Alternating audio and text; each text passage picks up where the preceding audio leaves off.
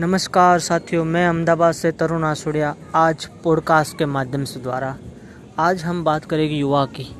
जो युवा आज सरकार के सामने अपने फ्यूचर के लिए लड़ रहा है, सरकार से भारतीय युवा कांग्रेस और इंडियन नेशनल कांग्रेस की तीन मांगे हैं। वो मांगे हैं कि एन डबल और जेड की एग्ज़ाम जो आने वाले हैं वो रद्द किए जाए।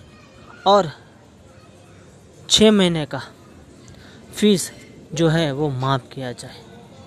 सरकार से हमारी दरख्वास्त यही है, हम एग्ज़ाम्स के खिलाफ़ नहीं है बट एग्ज़ाम्स की तो जो तारीख है, जो कोरोना महामारी चल रही है, उसके बीच जो तारीख है, उस तारीख का हम विरोध कर रहे हैं। हमारे आदरणीय प्रधानमंत्री जी ने ही बोला था कि जान है तो जहान है। तो प्रधानमंत्री जी, हमारी दरख्वास्त है आपसे। भारतीय युवा कांग्रेस से और एक भारतीय नागरिक की तरफ़ से एक मैं आपको रिक्वेस्ट करता हूँ कि आप एन e और जेट के एग्ज़ाम्स कैंसिल करें और कोरोना संक्रमित थोड़ा कम हो जाए, उसके बाद वो तारीखें नई ज़ाहिर कीजिए। क्योंकि जान है तो जहान है। युवा आज अपनी आवाज़ जब भी खोलता है, तब उसकी आवाज़ को सरकार या प्रशासन के द्वारा दबाई जाती है।